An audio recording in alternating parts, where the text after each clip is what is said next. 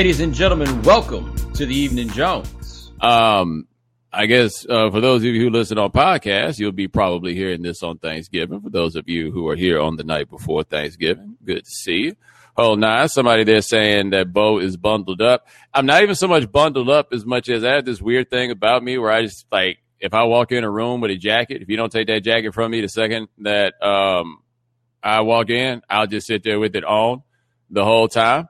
Uh, I also think that part of that is a function of I'd be keeping a bunch of stuff in my pockets. So, you know, you give up the jacket, I got to do a whole transfer of stuff. But I can't have y'all thinking I'm out here punking out with this cold. Nope. Can't give you motherfuckers that satisfaction. So I'm going to just take this jacket off. Um, I, uh, it's interesting, man. Um, I did a couple of events this week, right? And so, you know, I'm in New York now, but as of right now, I get off work at seven o'clock. And, you know, you get off work at seven o'clock and you've been hollering at people for like three hours. You know, you don't really be feeling like going to kick it with people afterward. But I wound up with a couple of things um, I had to do this week, right? I did one, it was a event for um, 30 for 30 podcast for the begin, you know, for this new season that's come out. And I did one last night because I wound up, uh, I got a story that went into uh, this year's Best of American Sports Writing compilation. So uh, the first one, we wound up talking about Kaepernick, and I'm on stage with Wesley Morris, a Pulitzer Prize winning writer at the New York Times. And um, you ever have a moment where you just kind of like halfway forget what you just did, or just like, whoa, I think I made a big one. But I wasn't sure that the room had realized that I had made a big one. And I felt like I needed to stop and acknowledge it, even though I didn't really do anything wrong. But it was kind of a time and place situation. Anyway, here's what had happened. So we're there and we're having some discussion. And Wesley made reference to LeBron uh, calling Trump a bum that time on the Twitter where he said you bum. You remember that the whole you bum thing, right? And so, um, hold on, let me get some more light over here. Oh wow, I look like I'm snitching right now. All right, yeah, I think that's a little better. Get this more towards it. I got this like super fancy light that this man sold me. It's a different discussion for a different day. Anyway, so yeah, we talking about the you bum tweet, and so we're talking about the you bum tweet and um,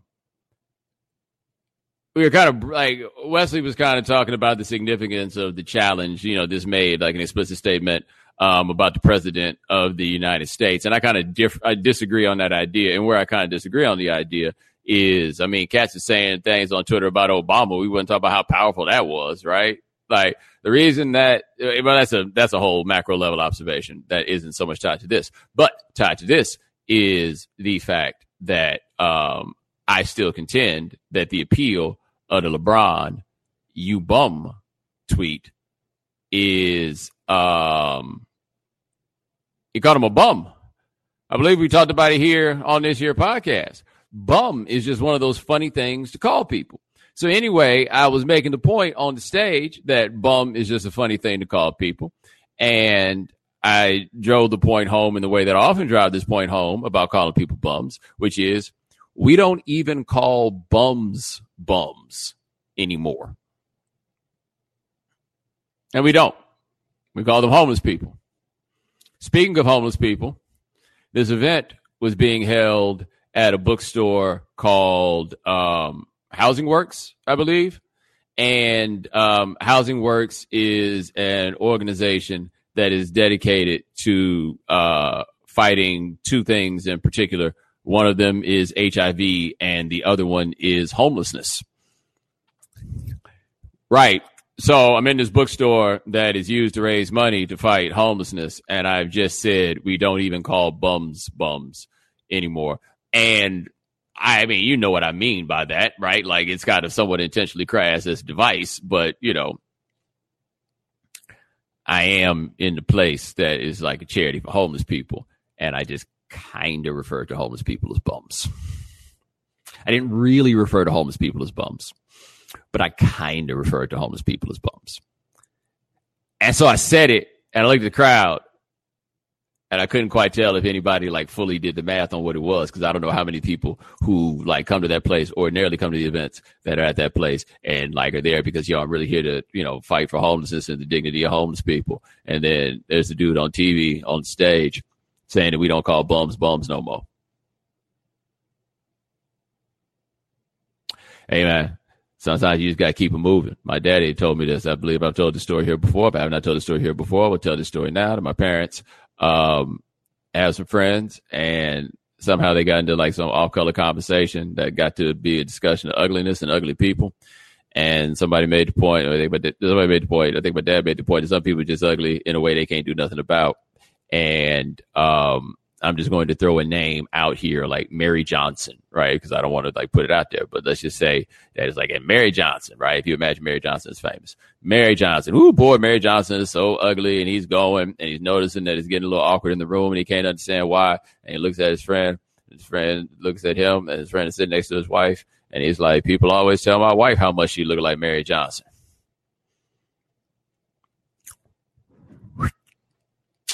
Woo! Yeah, it sounds like an awkward situation, right? And so I've asked my father this story many, many times because I just, I mean, that is absolutely hilarious. And I always ask him the same question. I always say, so like, what did you do next? And I always ask him that because, you know, sometimes you ask a person the same story three times, you get like three, three different things on the details. But every time I've asked him what he did in that moment, um, he said the same thing. He was like, yo, I just started talking about something else. Like ain't no ain't no need for us to like sit here and revel in this moment. For who? For what? Um. Anyway, Tuesday, it was a reading. I can't remember where it was. It was down the street from the bitter end. But anyway, um, did a reading.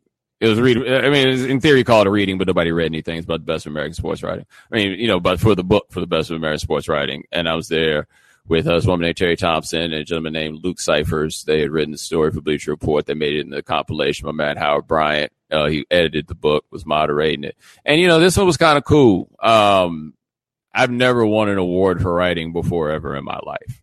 Never. I mean, and I think for those of you who follow me or have followed me for a while, you know, me and my confidence as writer, like I don't, I think I am capable of writing great things. I do not think I am a great writer. I think I'm a good writer, uh, maybe even very good, but I don't, I don't like the way I feel about myself as a radio host, for example, is not the same as it is with a writer. I just the confidence is just a, a different type. I guess it's an absence of sorts. Um, and yeah, like I got what in effect was a writing award.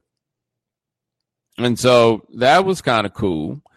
Um, so you know, this little spot we go, we do the sit on stage and talk about it thing or whatever it is, and it was very, very interesting because my brother and my sister in law came and they were sitting at a table and they wound up um, sitting next to these two gentlemen. They were probably listening right now. One's name was Tim, one's name was uh, Tomas, and they were sitting there and it was kind of funny because there's a like intermission of sorts, and my brother's like, "Hey man, you got to come meet these guys. Like they're really big fans. You gotta you gotta come meet them. And you know, uh, everybody knows I'm like a little bit uncomfortable with these things, but I you know I do my deep breath and I get in the mode of going to do it or whatever it was. And it was wild because for my brother and sister in law, like they were like so like intimately tickled that somebody could be like a big fan in such a way. But the reason that I mentioned this is my sister in law actually, and you know, my sister in law is a white woman and she walked away from having a conversation with these guys and she was like, you know,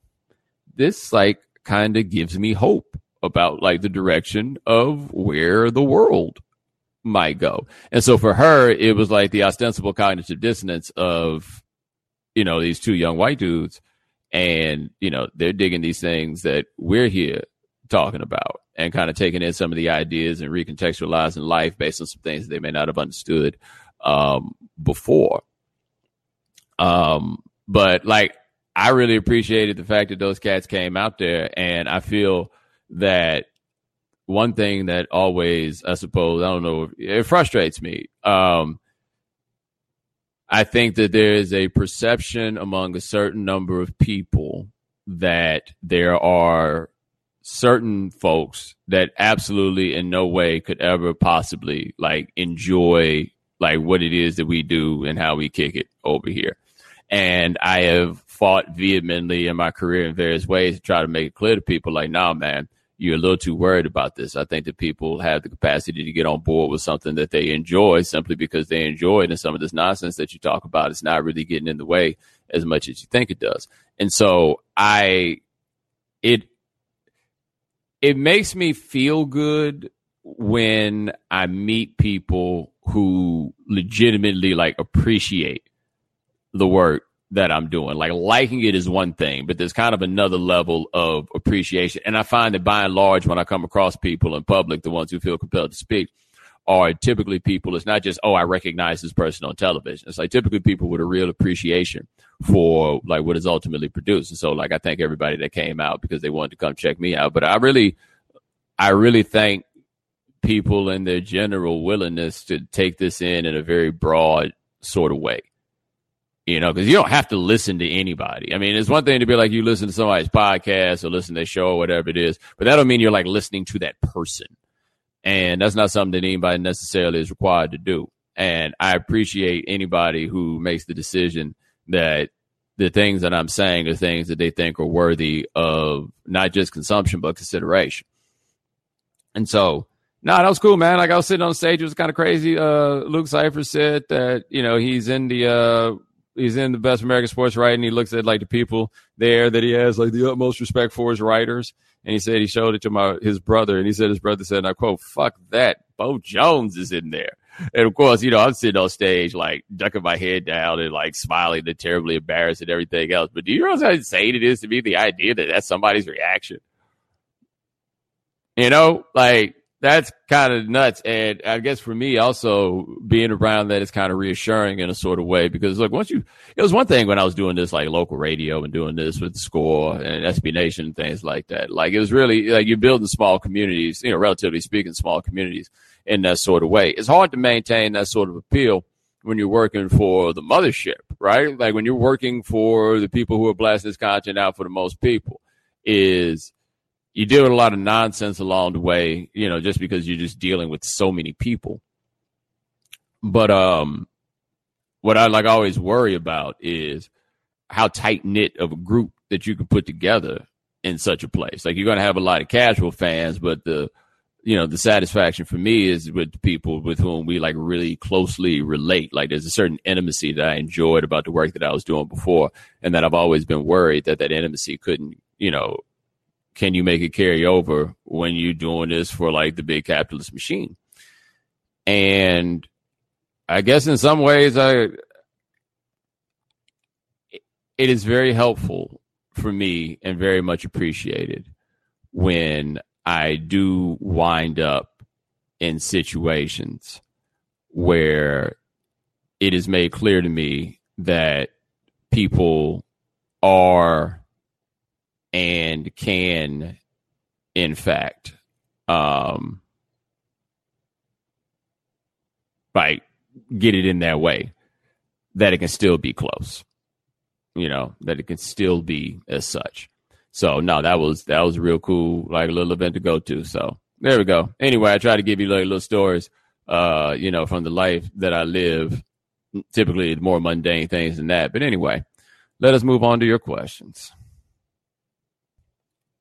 as someone who conducts interviews yourself, have you ever had someone take control of an interview the way LeVar did on CNN? How do you handle that? Do you try to get control back or just let them run with it? So here's the thing, though, that I think I would argue about the LeVar interview with Chris Cuomo on CNN. LeVar took over that interview, but I don't think he had any choice other than to take control of the interview. And the reason I say I don't feel like he had any choice other than take over the interview was the interview wasn't an interview. Like that dude didn't have any sort of strategy in how it was that he was going to deal with LeVar Ball. He went out there entirely to bait him. Like go back and watch that. Let me know if there was any worthwhile question that Chris Cuomo tried to ask that LeVar was unwilling to ask. He walked in the door with the whole thing about, well, why don't you just say thank you to the president? But that's all he had. The only thing he had was, why don't you just say no, why don't you just say thank you to the president? Here's a question that Chris Cuomo didn't ask in that interview that would have been a very helpful one to ask given what everything was. I do not believe, and you let me know if I'm wrong here, at any point that Chris Cuomo specifically asked what LeVar Ball knew about the circumstances surrounding the resolution of his son's case. Because it seemed to be very clear to me that LeVar knew what went down, that it had been to, it had been relayed to him who it was that needed to be talked to, who it was who had been spoken to. I don't recall Chris, Chris Cuomo ever trying to get to the bottom of this. He took the word of Donald Trump saying that Trump was the one who made it happen and did not attempt to explore it. Now, given that Chris Cuomo was not exactly the biggest Donald Trump fan in the world, it is difficult to believe that he just took Donald Trump's word for it unless there's a whole nother thing at play that I don't feel like talking about at this very moment.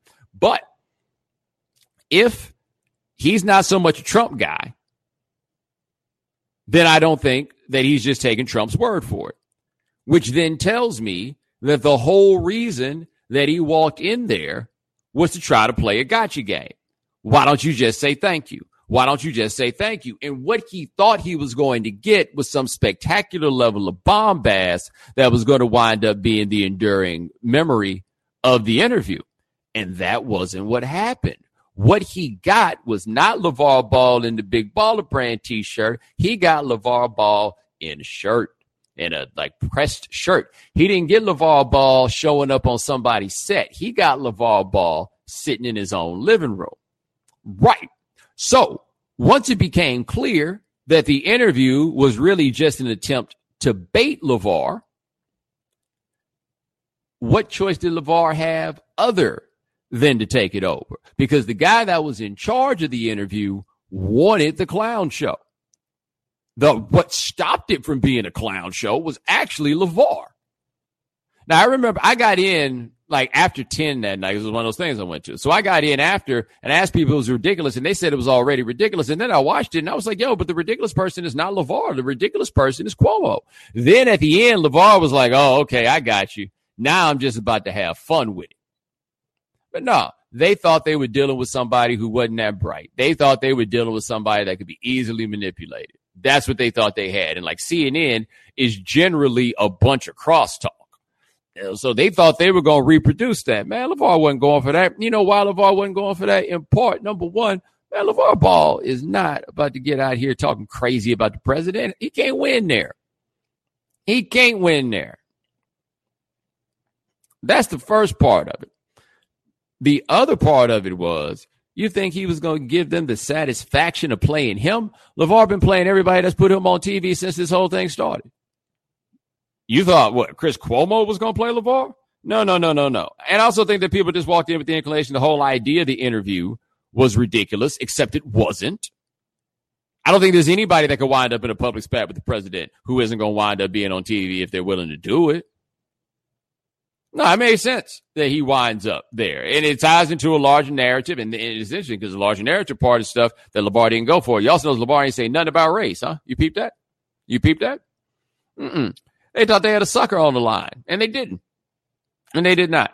And so I don't think that LeVar taking it over was quite like a, like, it wasn't a gangster move in that way. It was just kind of fun to watch. Now, I will say this, though if someone decides that they are going to wrestle control of the interview, how you respond to it depends entirely on what the point of the interview was. So, for Chris Cuomo, for example, if he were really trying to get some answers, then he would have needed to find a way to bring it back. But since he wasn't really trying to get some answers, he needed to just let LeVar go. But the problem was he couldn't really let LeVar go because LeVar actually wasn't going that far. Crazy, right? Appreciate the question. Let's see what we got here. Any advice for someone bringing home their partner who is from a different race tomorrow? In my case, she's Latino, so it shouldn't be a 100% shot. But you never know what could go down. Now, the problem, um, Eric, with you raising this question is I don't know what race you are. I don't know what house it is that you are bringing this person into. Um, anyway, no, I don't actually have any advice for you at all on that. Like zero. I have no idea what you're supposed to do. You know your parents, you know your family. I don't know them. Hey man, you know if you send in, you know if you sending her in there on a bad mission or not. Well, actually, how about this one? You say, have you told them this? Like you say, it shouldn't be a shock. It shouldn't be a surprise. I figured that would have come up in the discussion. You ain't told them because I feel like if you ain't told them, you got a reason why you ain't told them. Anyway, appreciate the question. Let me see what we got here. Who knew mac and cheese was a two Americas moment? Yo, this is a great question because if you've been paying attention on the Twitter, somehow macaroni and cheese has become polarizing. I, I, so here's the thing, right? With the macaroni and cheese.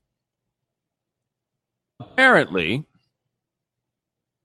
you know, it's not even apparently because people are writing think pieces about this stuff too. Like I saw something, I didn't actually read it because I don't care enough but it was something about how macaroni and cheese is like the holy grail of like the holiday meal experience. That that's like the most trusted job is the macaroni and cheese, and you know that that's that's the black folks thing. That whoever does the macaroni and cheese is the person who you know gets it the most or eh, eh, whatever. Like I saw it going that far, and well, I mean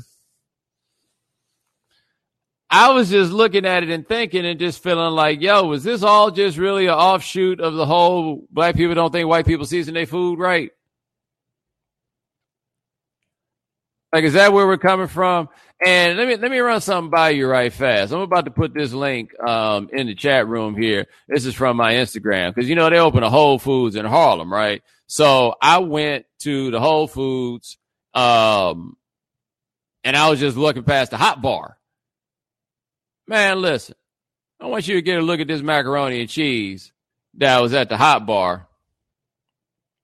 I just put it in the chat room. It should pop up on your screen any second now. I want you to look at that link to that macaroni and cheese that I put there, and you tell me if you see what I see, because I spy mayonnaise. Like I feel like they made that macaroni and cheese with mayonnaise.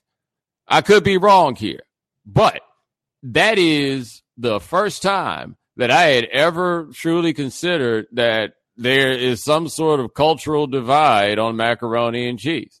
Now, again, I think we've known for a while that there's been some level of cultural divide when it comes to attitudes about seasoning foods. And there are attitudes about seasoning foods that are all across all kinds of ethnicities. It's not just a black white divide. Our Latino brothers and sisters season their food differently than everybody that age. Everybody got their different way of seasoning their food. Our African brothers, man, they ain't never scared.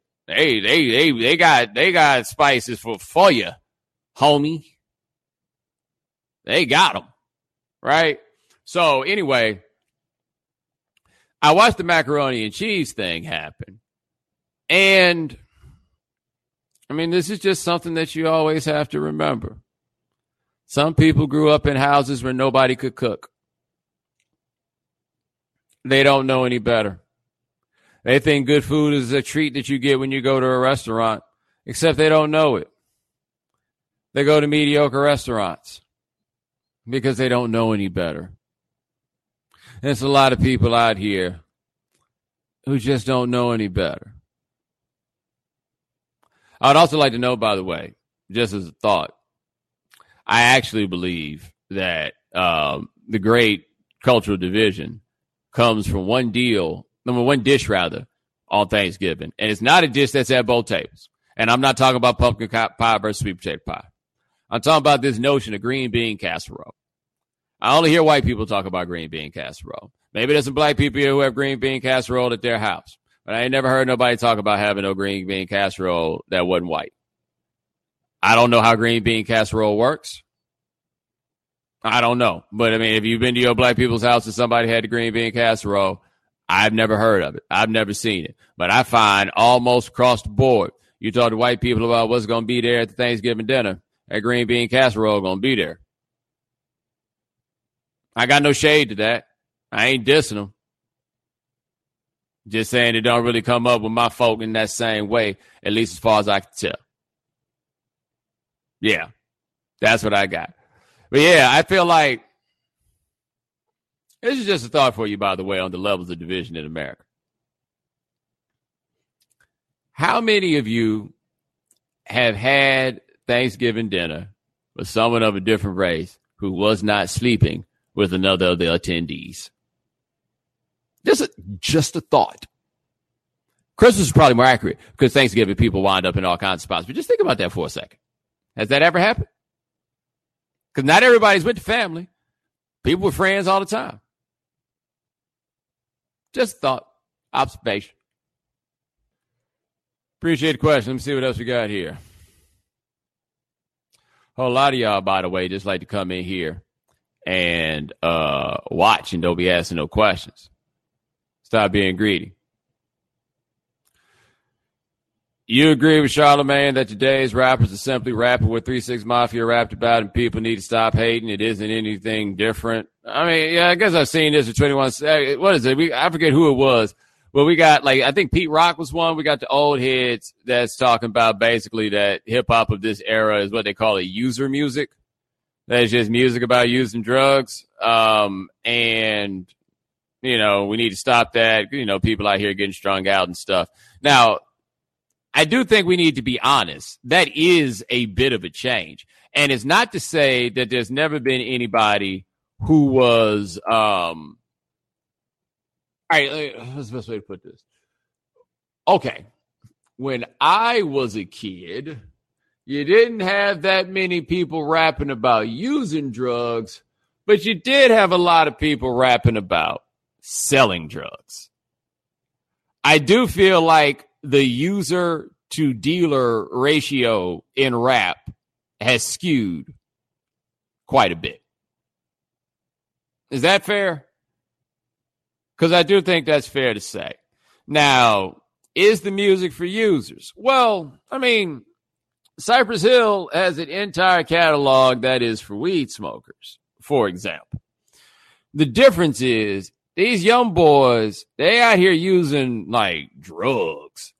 Now, I think it's worth keeping in mind that the 1980s involved people using drugs, but how many people were really rapping about using cocaine? You know, like we do have a lot more people out here that are talking about using pills and stuff like that. And that is a different game. And I don't know enough about like the recreational pill using life to have understanding like what it is or what the pills are that people are using. But hey, man, as long as people play music in clubs, folks are going to make music for the people in clubs.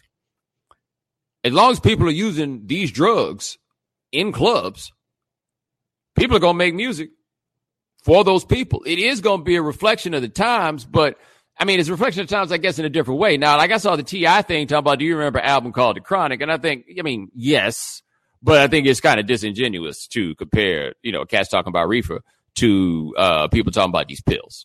I do think that it is a little bit different there, you know. But no, I mean, people gonna make music for consumers. And one thing that people like to do very often when they use drugs is they like to listen to music. People have been making music for drinkers too. And that's the one that's probably tearing most shit apart than anything else, right? So yeah, I do think that there's a degree of like old headism that is going on here and that the old heads are talking their noise about what it is that they talk. I do believe that there is an element of that, but I don't get all bent out of shape about those things. Hold on one second. That's the parents calling. Just got to make sure everything was okay. Um, so yeah, there's that. Appreciate the question. See what else we got here. Is there anything that could possibly motivate you to brave a Black Friday crowd in this day and age? Now, I really don't know. It, like the last time I did a Black Friday thing, I don't remember. I have no idea the last time I did anything Black Friday oriented related. I bet that is a horrible time to try to hail a cab. By the way, but yeah, I don't. uh Here's what I will say though about whether or not there's, you know, anything that could get me out here to a Black Friday crowd. Um, there are certain things that I'm going to buy that, shall we say, are not available at Target. And I am very curious to know. I just have no idea, and I'm probably not curious enough to go check this out myself. But like at the higher end places, how crack it is, right? Like at the bougie places, are they wilding out like they are at the Walmart and the Target? I have no idea. Is there an increased level of security at these places? I have no idea. Like I don't know. Like does the Saks on Fifth Avenue um, have doorbusters? Are they opening at midnight? I'm asking. I really have no idea. Like, uh, like are the people that are charged up in that way really, really, like, really bought it as such? But no, I ain't really doing. I do think though they've thinned out the Black Friday crowd. I do think that it became a matter of, um, you know, demand changes the game up. And I think there's something to these places like opening Thanksgiving or opening at midnight or whatever it is to allow the crowd different options of when to go. Like not everybody showing up at the same time. I think that that probably has done good things to stop some of these crazy scenes. Cause I think also for the stores, these scenes were bad business for them. Like they weren't getting anything out of this. I think Nike eventually learned that, that it went from like, oh, we got lines of people waiting on our shoes. The shoes look like they're in such high demand to, oh my God, you're a bunch of savages, right? And also it flipped up. Appreciate the question. Somebody says online shopping has changed the game. Alan, yeah, I mean, that's cool, but they're still doing things to compete with that. It hadn't changed the game completely for the segment of people who really are trying to get out there on day one. Like you got to be kind of body with your gangster to do that. Hey man, who am I kidding? I'm tired. Ladies and gentlemen, thanks so much for joining us here on the Evening Jones. We try to do this thing here about once a week. I want you all to have a wonderful and happy Thanksgiving. My man Lance Gilliam handles everything behind the scenes. Of course, thank you to him.